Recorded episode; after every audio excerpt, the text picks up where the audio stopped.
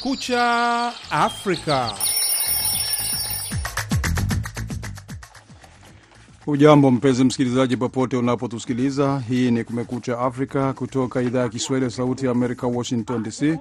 Karibu katika matangazo ya leo Jumatatu, tarehe 19 Februari mwaka 2024. Jina langu ni Patrick Ndwimana na mimi na mimi naitwa BMJ Mridhi, ambapo tunasikika kupitia redio zetu shirika kote Afrika Mashariki na Maziwa Makuu, ikiwemo Mbeya Highlands, Mbeya Storm FM Geita Tanzania, Redio Tumaini Kipese DRC, Redio Sango Malamu Bunia, sasa Redio Bungoma Kenya, Sauti ya Mwananchi Nakuru huko huko Kenya na UBC Redio Uganda, kati ya nyingine. Tunapatikana pia kwenye mtandao wetu wa VOA Swahili.com. Karibuni.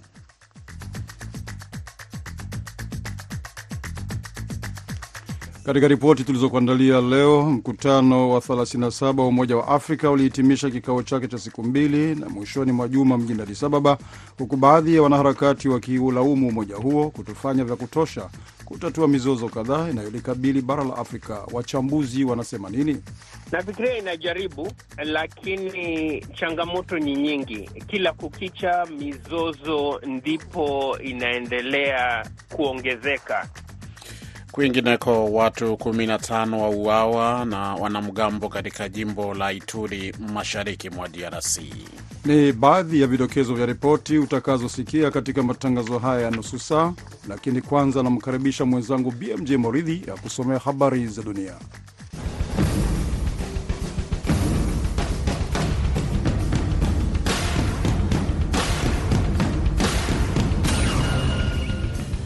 Kutoka chumba chetu cha habari ni kwamba balozi wa Marekani nchini Russia Len Tracy alitembelea kaburi la muda la Alexei Navalny mjini Moscow Jumapili ili kumwenzi kiongozi huyo wa upinzani aliyefariki katika jela iliyo kwenye eneo la mbali la Arctic Ijumaa. Leo tunaomboleza kifo cha Alexei Navalny na waathiriwa wengine wa ukandamizaji wa kisiasa nchini Russia. Tunatoa rambirambi zetu za dhati kwa familia ya Alexei Navalny, wenzake na wafuasi wake, ubalozi wa Marekani mjini Moscow ulisema katika taarifa kwenye mtandao wa kijamii wa X.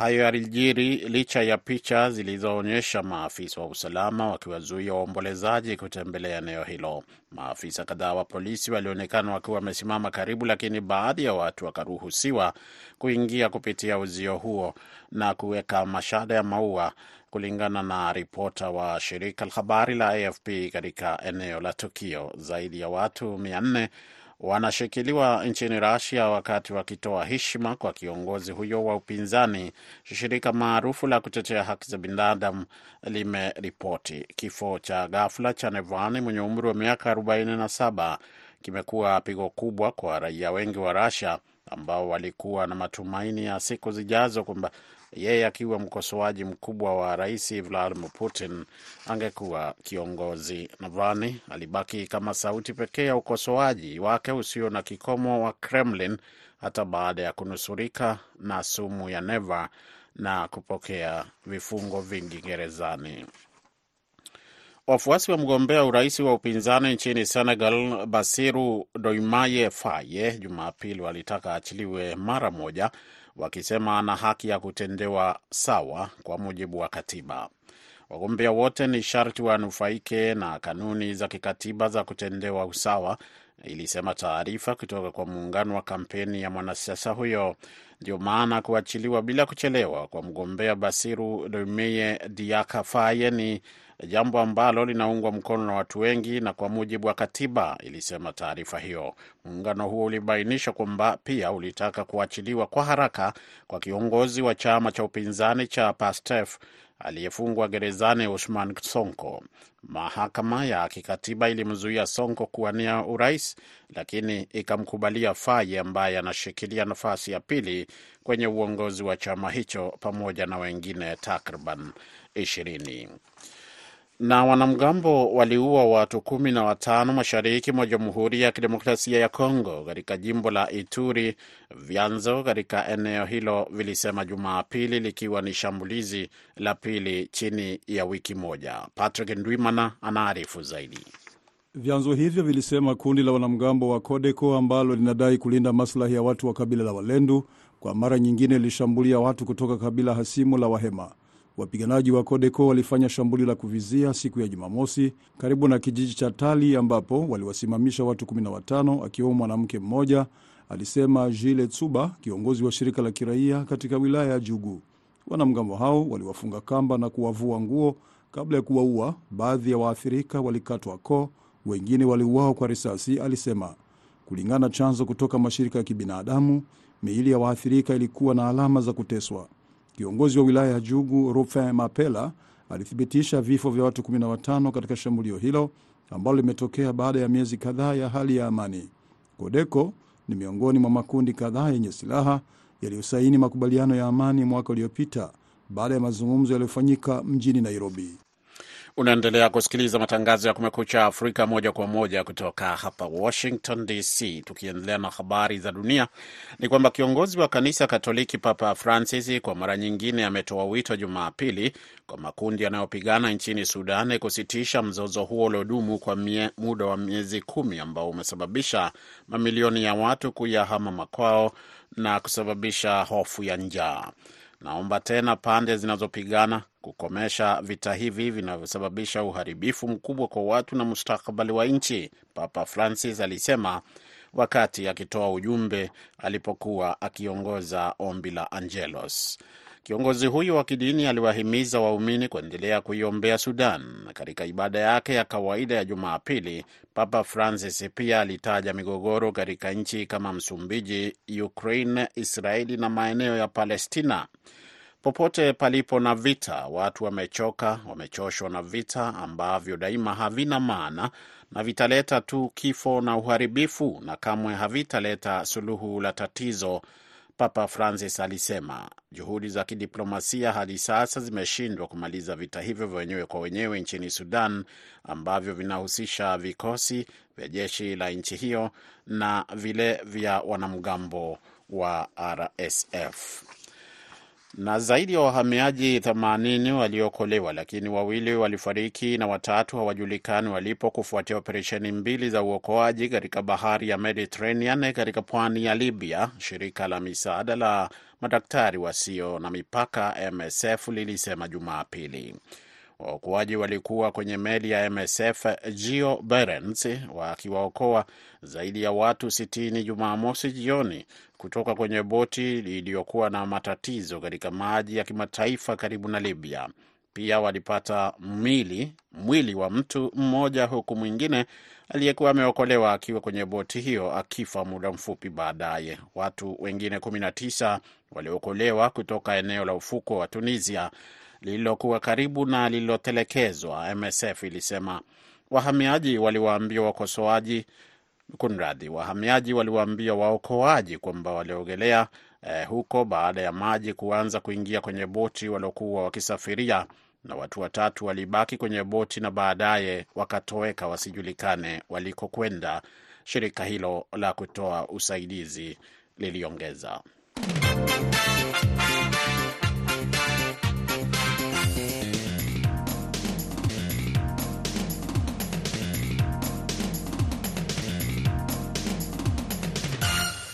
Unaendelea kusikiliza matangazo ya Kumekucha Afrika moja kwa moja kutoka studio za Sauti ya Amerika, Washington DC.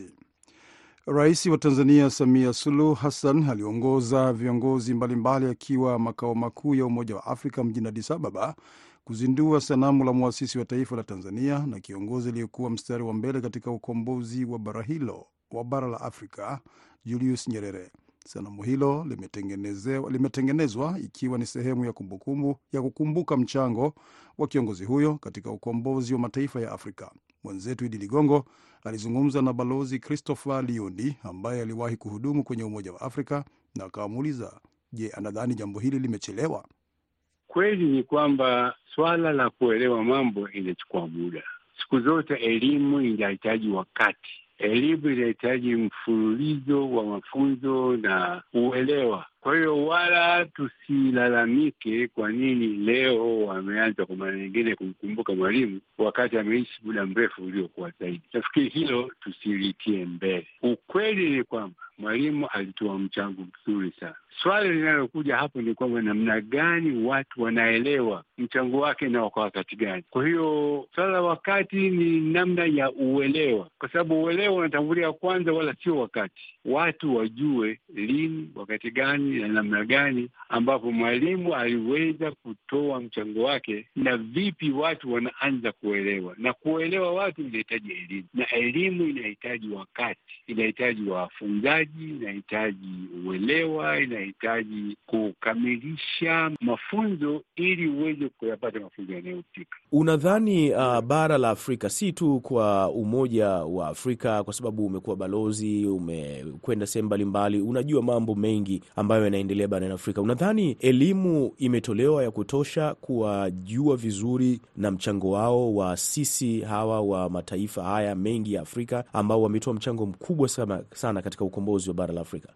Mimi nafikiri kwa maoni yangu ni kwamba itahitaji muda mrefu, na ndio maana elimu inahitaji muda mrefu sana. Hata elimu sisi Tanzania ilichukua muda mrefu sana kuongoza masuala ya ulinzi ya ujamaa, ilichukua muda mrefu, watu hawakuamini, lakini kwa sababu ya muda, muda ulisaidia kuweza kuona umuhimu wa hayo yanayotokea katika taifa, na kwamba taifa katika utendaji wa kazi yake ya siku hadi siku ulifika mahali pa kuwaelimisha Tanzania na kuelewa kwamba inahitaji muda. Muda siku zote ni, ni suluhu ya mashauri mengi. Unadhani uh, vijana wa sasa hivi wana wajibu gani wa kutafuta hiyo elimu na kuwafahamu hawa viongozi wakubwa kiundani, si kuwajua tu kwamba labda alikuwa ni rais wa kwanza wa nchi fulani, alichangia kukomboa Afrika kwa namna fulani, lakini kujua kwa undani juu ya hawa viongozi? Msingi mkubwa ni elimu, lakini elimu ni kwamba unapewa na unapokea kwa sababu elimu yoyote inahitaji sehemu mbili ya maisha. Kuna watu wanaotoa elimu na kuna watu wanaopokea elimu, na wale wanaopokea elimu wanapaswa kuitambua kwamba elimu inahitaji kupokelewa katika shughuli za kuendeleza elimu na kuipokea elimu na kuyaweza kuyazingatia yale ambayo wazee wetu wa zamani walizingatia. Ni namna gani tunaweza kupokea elimu hiyo ili kuiweza kuifanya ni sehemu ya maisha yetu.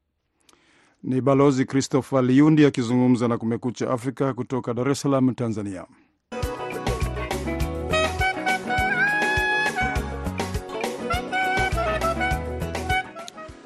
Na sasa namkaribisha tena BMJ Muridhi aendelee kukusomea habari zaidi za dunia.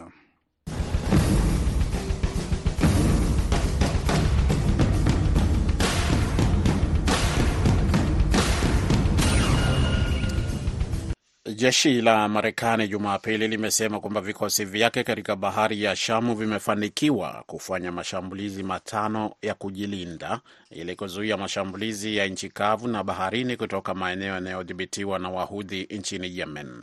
Mashambulizi hayo yalitokea saa tisa alasiri na saa mbili usiku saa za ukanda huo, jeshi la Marekani lilisema, na ni sehemu ya mfululizo wa hatua zinazochukuliwa na Marekani na washirika wake dhidi ya wanamgambo wa Kihudi kwa lengo la kukomesha mashambulizi wanayoyafanya wakiungwa mkono na Iran. Mashambulio ya mara kwa mara yamekuwa yakifanywa na wanamgambo hao kwenye njia za meli za bahari ya Sham, na mashambulizi hayo matano yalijumuisha kulenga meli za Wahudhi zilizo zisizo na rubani ambazo zilikuwa chini ya maji tangu mashambulizi yaanze mwezi Oktoba, kulingana na taarifa kutoka kwa kamandi kuu ya Marekani.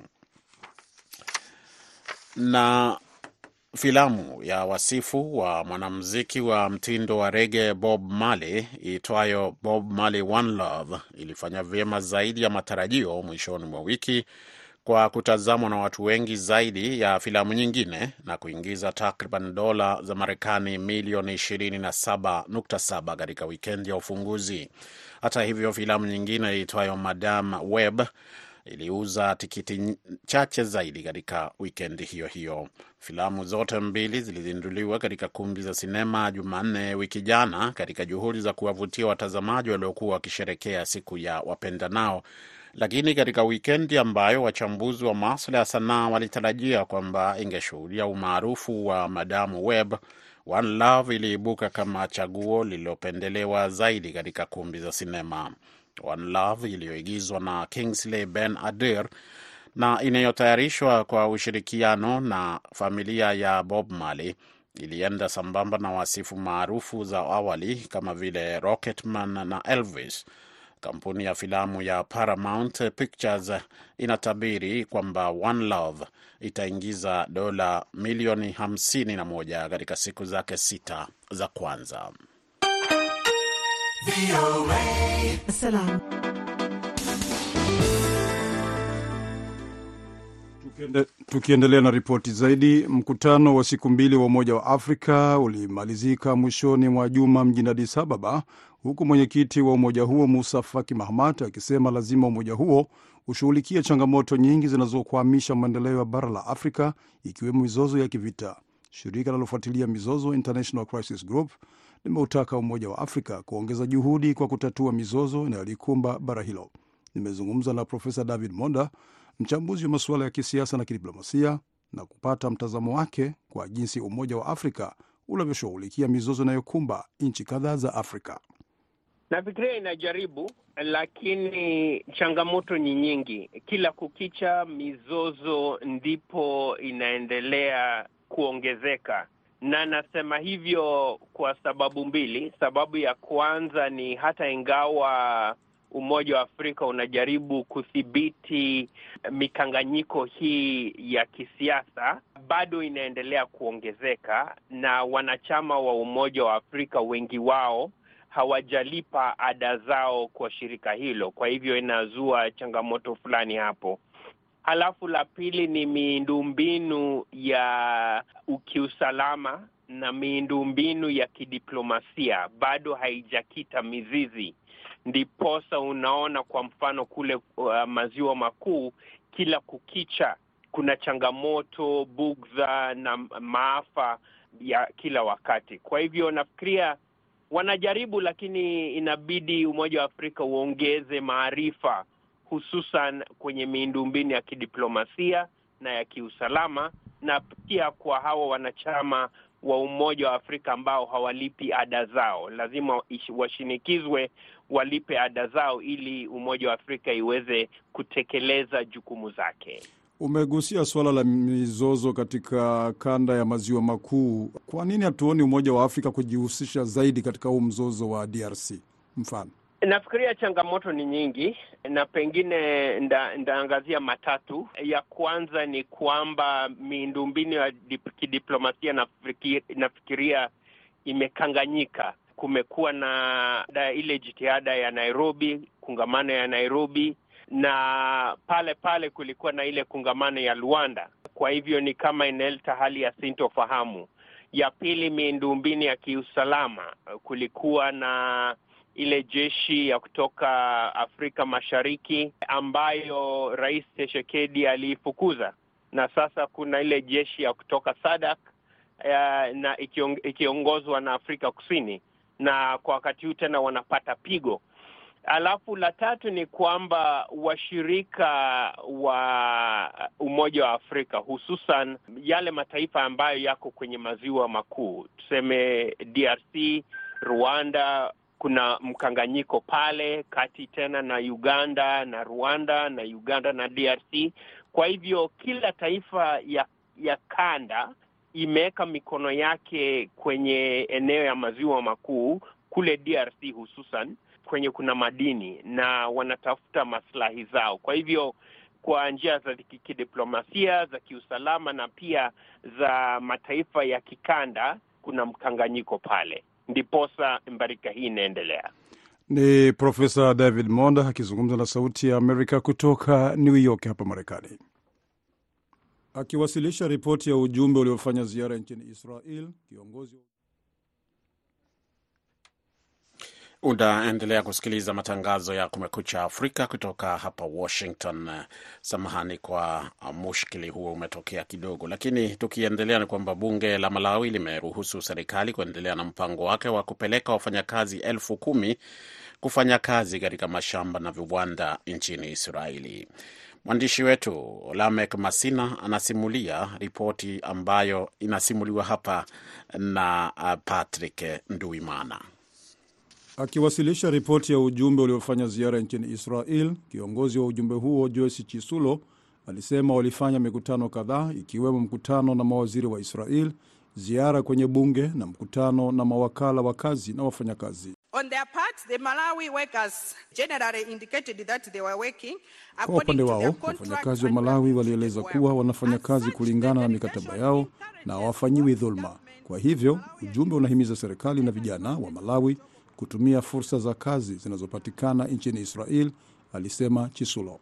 Ziara hiyo inafuatia ripoti kuwa baadhi ya wafanyakazi wa Malawi waliacha kufanya kazi kwenye mashamba kutokana na sababu mbalimbali. The workers reported that in some farms, Malawian workers were facing challenges. Hapa Chisula anasema wafanyakazi waliripoti kwamba katika baadhi ya mashamba wafanyakazi wa Malawi wamekuwa wakikabiliwa na changamoto kadhaa, hasa kutokuwepo usawa katika mishahara, malipo ya saa za ziada na baadhi ya masuala ya kawaida ya vifaa vya vyoo katika baadhi ya mambo ambayo yamekuwa yakishughulikiwa yaliporipotiwa. Alisema changamoto hizo ni hasa kutokana na kwamba wafanyakazi hawakupewa taarifa za kutosha kujua nini wanatarajia nchini Israel kabla ya kuondoka Malawi.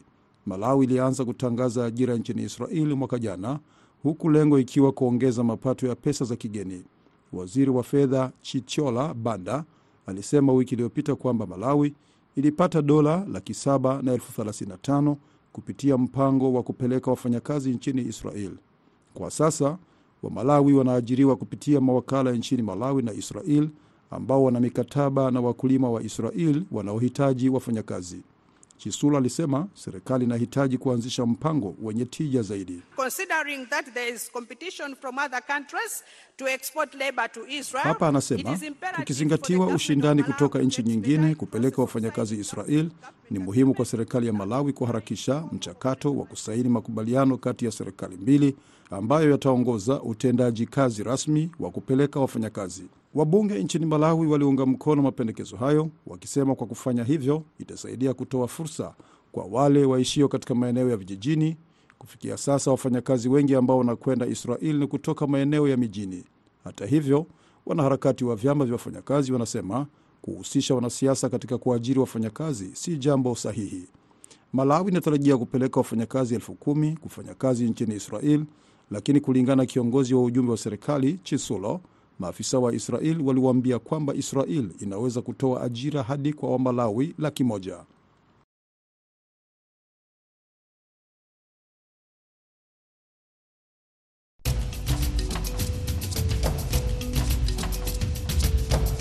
Tasnia ya habari nchini Kenya inakabiliwa na changamoto za kifedha kufuatia makali ya janga la korona, kupanda kwa gharama za maisha, kupungua kwa matangazo ya biashara yanayotegemewa kuleta mapato kwa vyombo vya habari.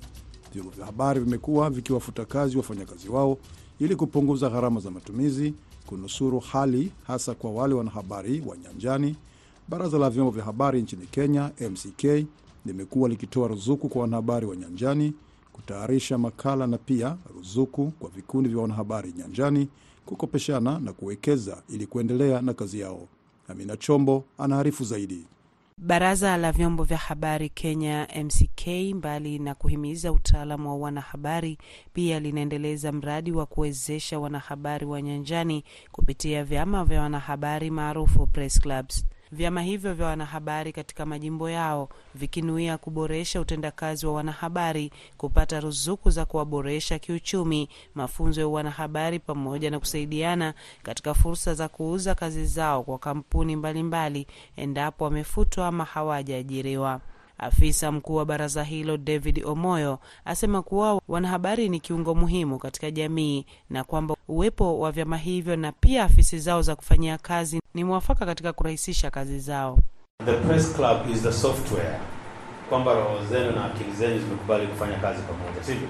So what we are doing today first of all is getting that information kwamba hawa ndugu na dada kutoka Kwale kwamba wanaelewana, wamekubaliana, watafanya kazi pamoja na kushirikiana and I'm happy to know that you're already doing it because uh, twice we were able to send some support here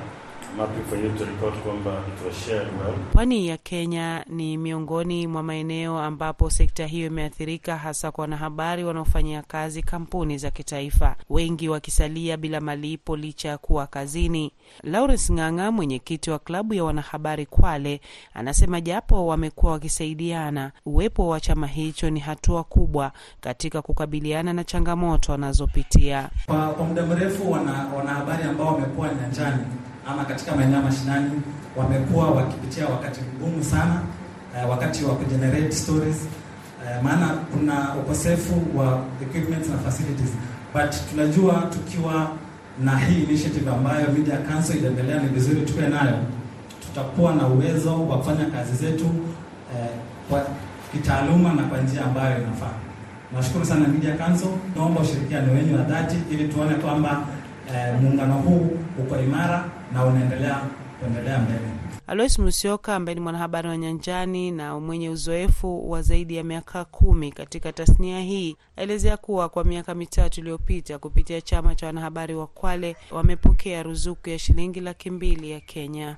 Baraza la waandishi wa habari kwamba limekuwa likitambua waandishi wa habari wa nyanjani, kujua kwamba wanapitia hali ngumu na kwamba wakakuja na mikakati ya kuhakikisha kwamba wanaweza kuwasaidia na fedha ambazo tunazitumia kukopeshana ili tukaweze kujisaidia kiuchumi kwa katika kufanya biashara, na nasema kwamba tunaomba tu ikiwezekana E, baraza hili la waandishi wa habari Media Council of Kenya liendelee kujizatiti kwa sababu tunalitegemea mno katika kuhakikisha kwamba sisi kama waandishi wa habari tunaweza kujikimu, tunaweza kujiendeleza katika uh, shughuli na kazi zetu za kufanya kazi huku nyanjani.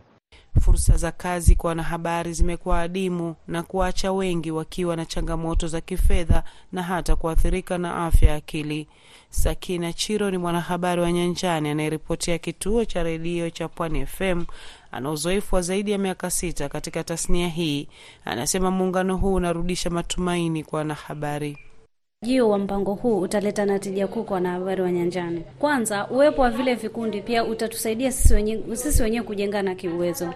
Kwa mfano, ukichukua kama ni, ni loan unafanyia mambo yako, ukija ukilipa, unaweza hata kujiendeleza mbali na ule mshahara mdogo ambao kwamba unapata kwa ile kazi yako nyingine, lakini pia inahisi pia itanisaidia mimi mwenyewe kukidhi mahitaji yangu. Huku kukiwa na changamoto katika tasnia hii, wanahabari vilevile wanazo fursa nyingi za kujitafutia riziki kupitia taaluma yao na pia talanta. Ukuaji wa teknolojia ya kisasa ukiwa moja ya vitengo muhimu ambavyo vinampa mwanahabari uwezo wa kutengeneza mapato yake kwa kutayarisha vitengo mbalimbali na kuweka katika mitandao ya kijamii inayolipa. Mwanaisha Chizuga naibu msemaji wa serikali na aliye na uzoefu wa tasnia ya wanahabari kwa zaidi ya miaka ishirini awahimiza wanahabari kutosubiri ajira ila kutumia ujuzi na talanta kujiajiri. Amina Chombo, VOA, Mombasa. Asante sana Amina Chombo kwa makala hayo. Sasa BMJ Muridhi anakusomea muhtasari wa habari za dunia.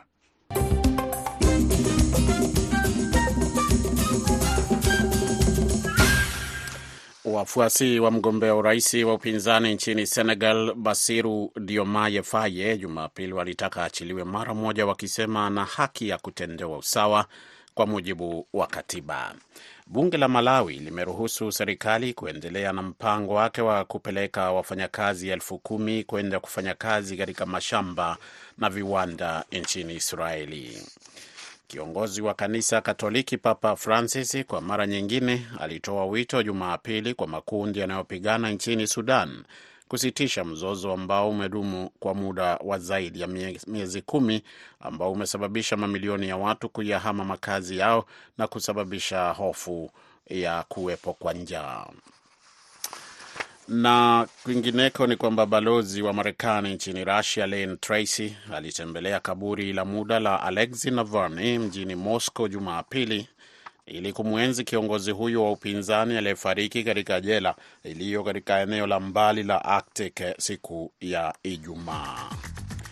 Matangazo ya alfajiri kutoka idhaa ya Kiswahili ya Sauti ya Amerika yanakamilisha muda wake kwa leo. Kwa niaba ya wote walioshiriki kufanikisha matangazo haya, mwelekezi wetu Dadi Balawe, naitwa Patrick Nduimana. Hewani nimeshirikiana na BMJ Muridhi. Kwa pamoja tuna wageni tukiwatakia asubuhi njema.